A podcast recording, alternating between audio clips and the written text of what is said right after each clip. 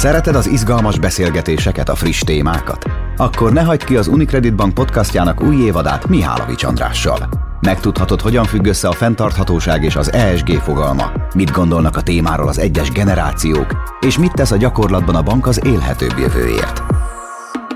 Mert a bank nem csak apró betű és kamatláb. Pénzügyekről, nyakkendő nélkül. Ez az Unicredit Podcast. Köszöntöm kedves hallgatóinkat, ez az Unicredit podcastja, én Mihálovics András vagyok a műsorvezető, és mai vendégeim Köles Gyöngyvér, az Unicredit Private Banking vezetője, valamint Trunk Tamás, Z-generációs előadó és youtuber. Köszöntelek benneteket itt a podcastben. Sziasztok! Sziasztok!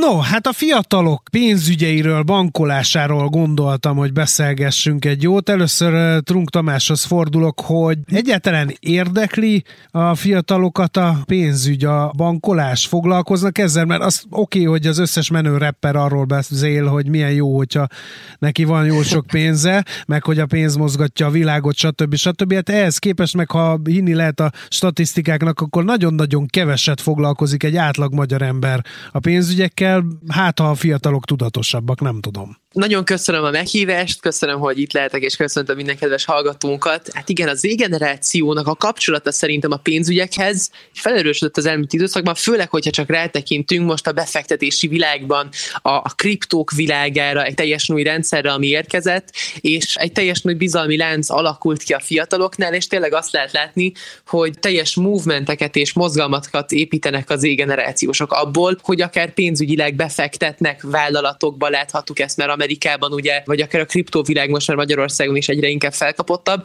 Tehát szerintem azt ki lehet jelenteni, hogy a pénzügyekhez nem veszítette el a kapcsolatát az generáció, csak igenis egy új kapcsolódási pont kellett, és új kapcsolódási pontokat keresett ez a generáció. Nagy öngyvér, akkor fel van adva a labda. Az Unicredit mennyire fektet nagy hangsúlyt a pénzügyi tudatosság kialakítására a fiataloknál, és megvannak-e adott esetben nálatok ezek az újfajta kapcsolódási pontok, amiről Tamás beszélt. Én is köszöntöm a podcast hallgatóit, én is örülök, hogy itt lehetek. Nagyon izgalmas volt, amit mondtál, mert mi is úgy látjuk, hogy a kulcs abban, hogy a bankok és a fiatalabb generációk egymással kapcsolatba tudjanak úgy kerülni, hogy időszerűen, tehát nem túl későn, hanem a megfelelő időzítéssel, az nagyban múlik azon, hogy a bankok hogyan kódolják az üzeneteiket, illetve milyen térben adják azokat. Én azért inkább a konzervatívabb banki világot képviselem itt most, tehát ezek a mozgalmak, ezek a crowdfundingok, meg a kriptovilág, ez a klasszikus banki működéstől távol áll. Úgyhogy itt mindig az a nagy kérdés, hogy ezek a nagyon izgalmas dolgokon kívül a klasszikus megtakarítás, amikor tényleg vére, verítékes félre kell tenni egy kis pénzt gyűjteni valahol, hogy ezek mennyire izgalmasak. Én úgy látom egyébként, hogy ez egy kicsit olyan, mint így a rendszeres fogorvoshoz járás, meg a szűrővizsgálatok, hogy mindenki tudja, hogy nagyon fontos, de hogyha nem izgalmas, akkor hát mégis kijár oda, akkor ha épp ugye nem fáj. Viszont ha meg mhm. nem jársz, akkor tényleg fájni fog. Mi banki oldalról azt érezzük még mindig ezeknél a generációknál is, és erre volt is kutatásunk, hogy itt azért a, a tipikus sorsa, a nagyon korai időpontban való bekapcsolódás nagyon ellehetetleníti, és ez pedig a halogatás. Tomi, te hogy kerültél kapcsolatba így a pénzügyekkel? Volt ez téma a családban? Ne adj Isten, oktatták az iskolában? Ha most neked szegezném a kérdést, hogy mi az a kisvállalkozói rulírozó hitel, akkor azt tudnád de? Hát nálam ez több ponton is kapcsolódik, ugye én egyrészt Ausztriában járok iskolába, és én valójában egy gazdasági fókuszú iskolába járok, tehát én idén fogok érettségizni, és nekem az érettségivel nekem egy könyvelői képesítésem is lesz Ausztriában, tehát hozzám ilyen Aha. szempontból is közel áll a pénzügyi világ, másrészt pedig az én család családomban is persze, hát én kiskoromtól kezdve azért oda volt rá figyelve, hogy persze edukálva legyek, és be legyek vonva olyan szempont ezekbe a dolgokba, hogy ne egy teljesen más világként is elzárva tőlem legyen minden kezelve, hanem igenis próbáltak a szüleim már azt képíteni nálam, hogy, hogy tisztában legyek ezzel a világgal, és ahogy mondtátok, nagyon fontos az, hogy ez az új generáció, ez már korán kapcsolatba kerüljön ezzel, és gyöngyvér ez egy tökéletes példa volt, ahogy mondtad, hogy mindenki tudja, hogy fontos, de valahogy egy kicsit fél, és mint a fogorvoshoz tudja, hogy el kell menni, de nem mindenképp teszi meg, ezért szeretek én arról beszélni, hogy látom azt nagyon fontosnak, hogy egyrészt persze a pénzügyi tudatosságot építsük, de először egyfajta érzékenyítés kell. Tehát létre kell hozni azt az új generációban, hogy valóban akármilyen furcsán és abszolút is hangzik ez, de szeressék a pénzt, legyen egy olyan kapcsolatuk a pénzhez, hogy ez nem egy félelmetes világ, és ezért is kapcsoltam ugye, ahogy te is mondtad, ezekhez a kriptovilágokhoz, akár ami a klasszikus banki működésektől távol áll, mert az mutatja nagyon jól, hogy az valójában mind ilyen mozgalom alapra épül, ami ott jelenleg működik. És ez is azt mutatja, hogy valójában azért is felkapott ez a tematika nagyon a fiataloknál, mert azért sokaknak ez a pénzügyi világ még igenis kicsit félelmetes, és valahogy, ha egy közösségben, közösen csapnak bele, és közösen építenek valamit, úgy egy kicsikét kevésbé uh-huh. válik mindez félelmetessé. Tomi, szerinted, mivel gyakran használtad a félelem szót, meg a távolságtartás kifejezést, én erre rákérdezek, hogy te hogy látod, hogy miből eredeztethető ez a félelem? Azt gondolják, hogy pénzügy egyenlő matek, és matek egyenlő sok ismeretlenes egyenletek, ú, jobb, ha bele se vágunk, vagy, vagy mi lehet e mögött? Szerintem ez mindenki benne van, tehát amíg ez ilyen távoli világként, és, és valójában a felnőttek világaként van kezelve, és ezt tökéletesen csinálja az Unicredit, hogy valójában ezt már nem csak a felnőttek világaként kezelik, hanem tényleg közel hozzák már a fiatalokhoz különböző programokkal, de valójában amíg ez a felnőttek világaként egy távoli dologként van kezelve, és nincsen egy szeretetre, egy emócióra épülő kapcsolat létrehozva a pénzügyi világhoz, addig valójában a THM az egy fizikai képlet marad a fiataloknak, és annál nem több. Nagy öngyvér, akkor ezek, ha már így meglettél dicsérve és meg is szólítatva, akkor légy szíves ezeket a Tomi által emlegetett programokat idézzük fel, elevenítsük fel, hogy hogyan próbáljátok meg emberközelivé tenni, és fiatal baráttá tenni a pénzügyeket, milyen programokkal? Nagyon jó helyen jártál, Tomi, amikor pedzegetted, nem így mondtad ki, de én meg is címkézném, hogy a pénzügyek a közösségi élmény szintjére el tudnak jönni, akkor sokkal közelebb tudnak kerülni a fiatalokhoz, és itt szeretem nagyon a mondásokat, ugye van ez a jöttem még az én utcámba, hogy hát ezzel a bankoknál általában ez igaz, hogy előbb-utóbb mindenkivel találkozunk, viszont a fiatalok esetében egyértelmű, hogy nekünk kell bemenni az ő utcájukba, és mi is ezt azonosítottuk, hogy akkor működik ez, hogyha nem egy valaki akivel van együtt egy bank, hanem egy közösségbe megjelenik a banknak valamilyen képviselője. Ez több életkorcsoportot is megcéloztunk ezzel. Ugye van a pénzhét elnevezésű, mondjuk így, így mozgalom, amit ugye a Magyar Bankszövetség a pénzirányító alapítványal együtt indított el, minisztériumi támogatással együtt, és ez elsősorban általános iskolákban, illetve középiskolákban fut, kollégák jelentkezhetnek önkéntesen itt az Unicrediten belül, akik vállalják azt, hogy egy kis képzésen átmennek, és utána ők maguk mennek el iskolákba, és ott hát ezt az érzékenyítés szót mondjuk én még nem használtam a pénzre, de nagyon tetszik, úgyhogy akkor érzékenyítenek. Ezt úgy kell elképzelni, hogy még itt a pandémiás időben is haladtunk ezzel. 32 kollega vett most ebben részt, és több mint ezer gyereket értünk el ezekkel az üzenetekkel. Itt ugye ezt úgy kell elkezdeni, hogy az osztályterem teremben történik, játékos módon, és egymást erősítik, bátorítják a gyerekek, úgyhogy ez nagyon jól működik. A másik réteg, aminek a kidolgozásában én is részt vehettem, a Bridge Business School-lal volt egy együttműködésünk, ott tényleg nagyon sokat gondolkodtunk rajta, hogy mi az a közeg, ahol nagyon jól lehet az üzeneteket elhelyezni, és hát pont arra jutottunk, Tomi, hogy a bloggerek élete lehet, hogy nem csak játék és mese. A pénzügyi oldal is nagyon-nagyon fontos, és ugye a mhm. sok fiatal úgy gondolja, hogy ez a gyors siker, a gyors meggazdagodás, és úgy gondoltuk, hogy itt két legyet is tudunk ütni egy csapásra. Egyrészt a szülőket motiválhatjuk azzal, hogy egy gazdák, hogy vlogosan elnevezésű programba gyereket be tudja iratni, ott meglátja, hogy igenis minden sikerhez nagyon alapos munka vezet. Másrészt mi magunk a pénzügyi tudatosságnak, a pénzügyi szakifejezések alapjait, alapvető átgondolni valókat be tudtuk építeni, és szintén nagyon népszerű volt. Ez gyakorlatilag 2019 őszé részétől fut. Volt egy nagyon érdekes félmondata Tominak, ebbe belekapaszkodnék, és most a gyöngyvert kérdezném arról, hogy ugye a Tomi azt mondta, hogy neki szerencséje van a családi vonal erős pénzügyi tudatosság tekintetében tud otthonról hozni muníciót. Ezt ti bankban látjátok az ügyfeleknél, hogyha mondjuk van egy tudatos befektető private banking üzletágnak az ügyfele, neki a gyermekei leszármazottai teljesen máshogy állnak a pénzügyekhez, mint mondjuk az, aki semmit nem hozott horról, és mondjuk az iskolában sem túl gyakran találkozik ezekkel a fogalmakkal, kifejezésekkel, ismeretekkel? Biztos, hogy van különbség, pontosan abban rejlik a különbség, hogy mikor kezd el foglalkozni. Egy, hát ezt úgy képzeljétek el, ezt az egész pénzügyekkel való foglalkozást, hogy mintha lenne egy skála. Az alsó végén az hogy hú, hát ez egy ilyen felesleges macera, sajnálom erre az időt ezzel foglalkozni, most még nagy gond nincs, halogatok. A skála másik végén már azok vannak, akiknek szinte hobbiává váltak a pénzügyek, ott már örömet, élvezetet okoz. A skála közepén meg nagyjából az lehet, hogy hát tisztában vagyok, hogy ezzel foglalkozni kell, meg is teszem, jobb, ha üdefigyelek, mert mondjuk ezen sok múlhat, de még azért az élvezeti faktor nem biztos, hogy benne van. És ez nem csak vagyonkérdése, sőt, inkább a szülőnek a tudatossága. Lehet, hogy egy kevésbé vagyonos családban is egy olyan megélés történt, ami miatt a megtakarítás sokkal fontosabb, és áthatja az egész család életét. Én nagyon erősen ezt látom, hogy a szülő habitusa, attitűdje meghatározóbb. Tehát azok a fiatalok a szüleik által már um, ebbe ebbe bele lettek érzékenyítve, ha lehet ezt így fogalmazni, tehát ott nem volt mese, ezzel foglalkozni kellett. Nálunk például otthon az volt, apukám is ilyen spórolós típus volt, hogy ha égve hagytam a, a villanyt 20 fillérbe kellett fizetni egy, egy családi kasszában. Mondhatnám, hogy már a fenntarthatóság csírái voltak ezekben, azt hiszem, hogy apukám fejében nem ez jár, és igazából a banknak ez egy küldetés, hogy minél hamarabb rá kapcsolódjanak a fiatalok arra, hogy ha szülő nem is tette meg, ezt az orientációt mi megtegyük, úgyhogy egy egyébként a BGL-vel is van egy közös kurzusunk, és ott kifejezetten pénzügyi tervezés fiataloknak kurzus elem is van, amit én tartok, és úgy tűnik, hogy nagyon érdeklődőek voltak a mhm. hallgatók. Na Tomikám, akkor most az érdekel, hogy ugye te Aha. ilyen pénzügyi végzettséget szerzel hamarosan, neked az oktatási rendszer ezeket a speciális ismereteket tálcán kínált a megfelelő minőségben és mennyiségben, vagy ezen lenne mit csiszolgatni?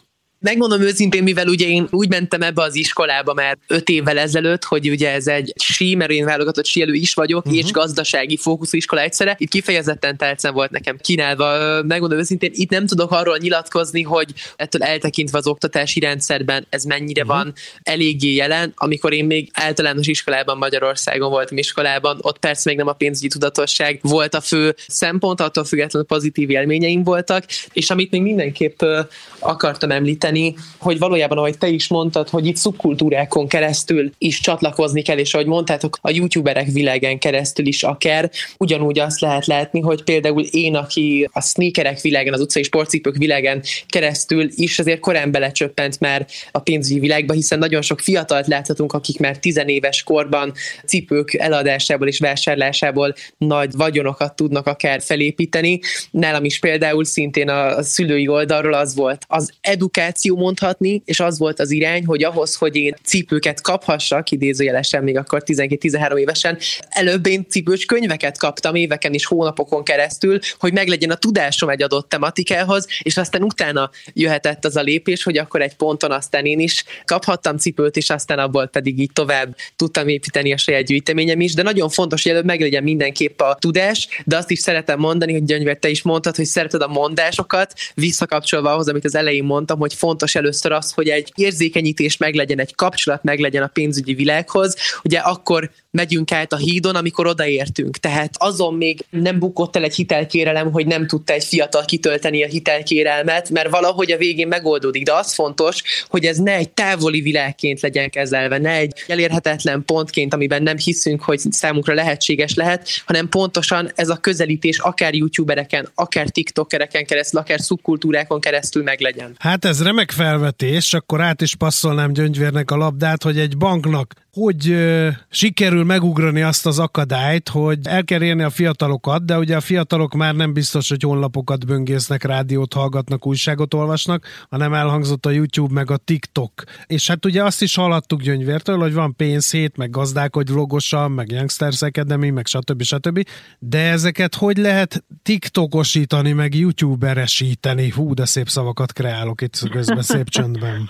Először is hadd ragadja meg itt én is az alkalmat, hogy tényleg nem kell tartani ezektől a dolgoktól. A pénzügyi terület az egy eszköz, és azt kell megnézni, hogy mit is tesz igazából lehetővé, vagy mit lehet elkerülni, hogyha a pénzügyeink rendben vannak. És hát ezeket az üzeneteket én azt gondolom, hogy nagyon jól lehet vizuálisan közvetíteni, úgyhogy ezek a csatornák kiválóan alkalmasak rá.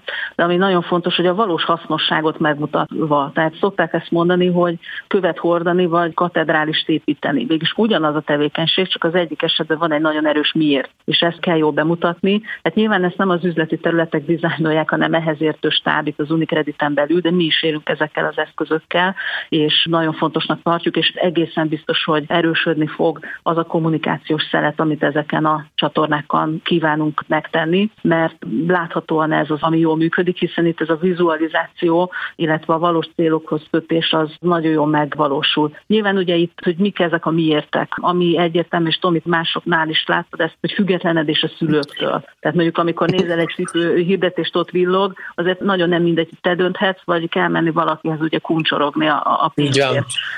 És egyébként kíváncsi is vagyok, hogy hogy látod, hogy mik azok a miértek, amik a legjobban megfogják a te generációdat, mert nekünk tényleg ez a kulcs, hogy ezt minél jobban megértsük, de egyébként ez egy idősebb korosztályban is a legfontosabb, hogy a miérteket kell jól vizualizálni, mert az, hogy mi történik egy mobil applikáción vagy a bankfiókban, ugye ott van chatbot, kollégák, akik át tudják már segíteni bárkit pénzügyeken, hiszen mi erre vagyunk kiképezve, erre vannak az online csatornáink. Itt az a nagyon fontos, hogy meglegyen a miért, hogy mi is az a cél, amit valaki el akar élni, és megtalálja motivációt abba, hogy a pénzügyekkel miért akar tudatosan foglalkozni. Pontosan így van, a miérteket kell megtalálni, legyenek ezek akár szubkultúrák, közösségek, szenvedélyek, külön témák, és itt már persze a vezetőknek is egyre nagyobb az ilyen világban a felelősségük, akár, hogyha például azt nézzük meg, hogy most már Elon Muskhoz hasonló, most akár egy extrém példát nevezve líderek is tulajdonképpen motiválják a saját módjukon a fiatalokat arra, hogy valahogy egy pénzügyi világba belépjenek. Én különben erről volt egy izgalmas beszélgetésem Szalai Berzevici Attilával, a budapesti értéktősdének a korábbi elnökével, és ő is arról beszélt nekem, hogy igenis itt teljesen új szerepbe kerülnek valójában ezek az eddig klasszikusan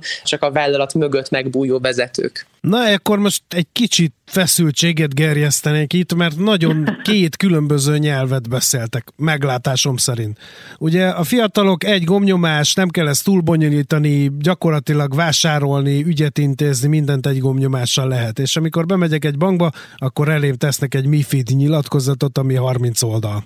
És a kockázatvállalási hajlandóságomat méri fel. Hogy lehet ezt a két dolgot gyöngyvér szintetizálni? Lehet-e egyáltalán? Nyilván az egyik a digitalizáció, tehát az egy nagyon fontos feladat az Unicredit előtt is, hogy minél inkább a papírmentesség irányába elmenjünk, és minél inkább az otthon kényelméből lehessen ezeket elintézni. Viszont azért azt nagyon fontos leszögezni, hogy a pénzügyi szektor nem véletlen került ilyen erős szabályozásra le, hogy a MIFID rezsim az pont egy olyan szabályozás, amit a bankok hát nem maguk találtak ki, és ennek az oka az, hogy azért a pénzügyi területen az, hogy biztonságban legyünk, ennek néha van ára, néha egy csomó olyan adminisztrációs van, amit az elején, tehát amikor bekapcsolódunk mondjuk a befektetések világába el kell végezni, de azért utána már ezt a bankok nagyon jobb tudják könnyíteni. Úgyhogy azért annyira gördülékenyen, zöggenőmentesen, ahogy mondjuk a fintech applikációk világában látjuk, egy nagy, nagyon szabályozott banknak a folyamatai azért sokára fognak teljesen hasonlulni ezekhez, vagy egyáltalán lehet, hogy nem is fognak soha.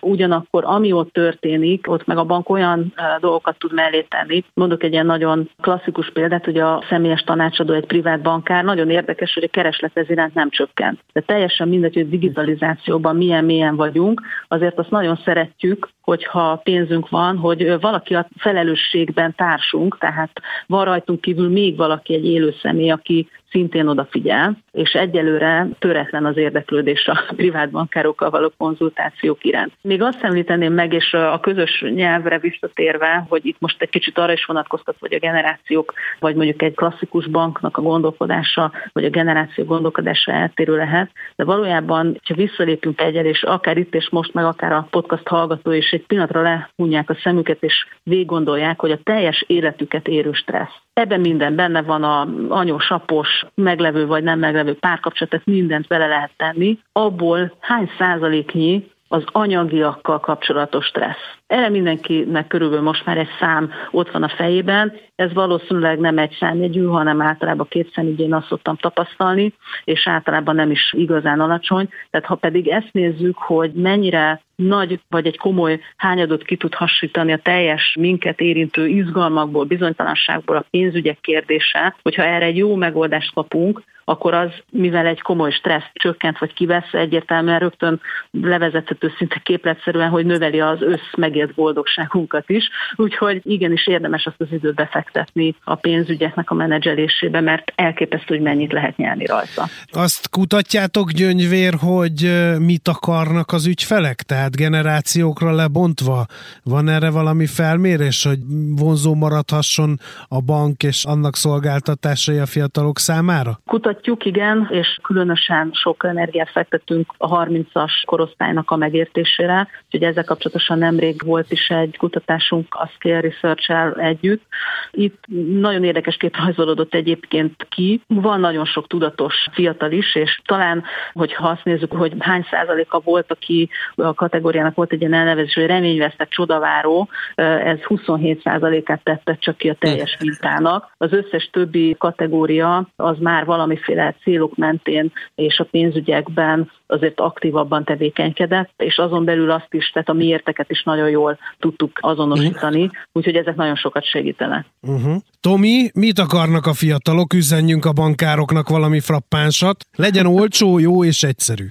Természetesen azért az egyszerűség és az egyszerűsítés az mindenképp egy fő prioritás ugye az új generációnál, hiszen azt láthatjuk, hogy azért ugye nemzetközi téren most már az olyan applikációk, nem is tudom, mint akár a Cash App például, vagy akár a PayPal, amik még ugye egyszerűbbé teszik az online pénz átvitelt, azok nagyon-nagyon gyorsan és, és erősen futnak, tehát ez mindenképp azt mutatja, hogy azért a fiatalok az egyszerűséget preferálják, és a gyors dolgokat preferálják, de attól függetlenül nem kell mindig teljesen gyors lenni, hanem sok sokszor elég nekünk az, hogyha valójában meg vagyunk hallgatva, és valójában kommunikálva van ezzel a generációval, ugye, hogyha már a kutatásokról beszélünk, most van egy nagyon friss kutatásom a Netical Media Intelligence-el közösen, ami a teljes online média adatait mérte fel abban, hogy különböző generációkról hogyan nyilvánulnak meg az emberek az online térben, ez össze van hasonlítva ugye Magyarországon, Ausztriában is, azért azt kell látni, hogy Magyarországon például sokkal vitatottabb generáció az generáció, és a legvitatottabb generáció, de attól függetlenül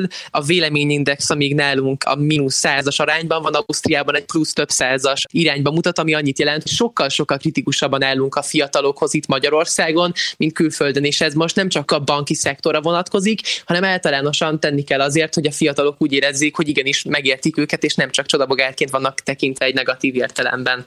No, hát ehhez kívánok akkor a feleknek megértést, időt és türelmet, mert szerintem szükség lesz rá.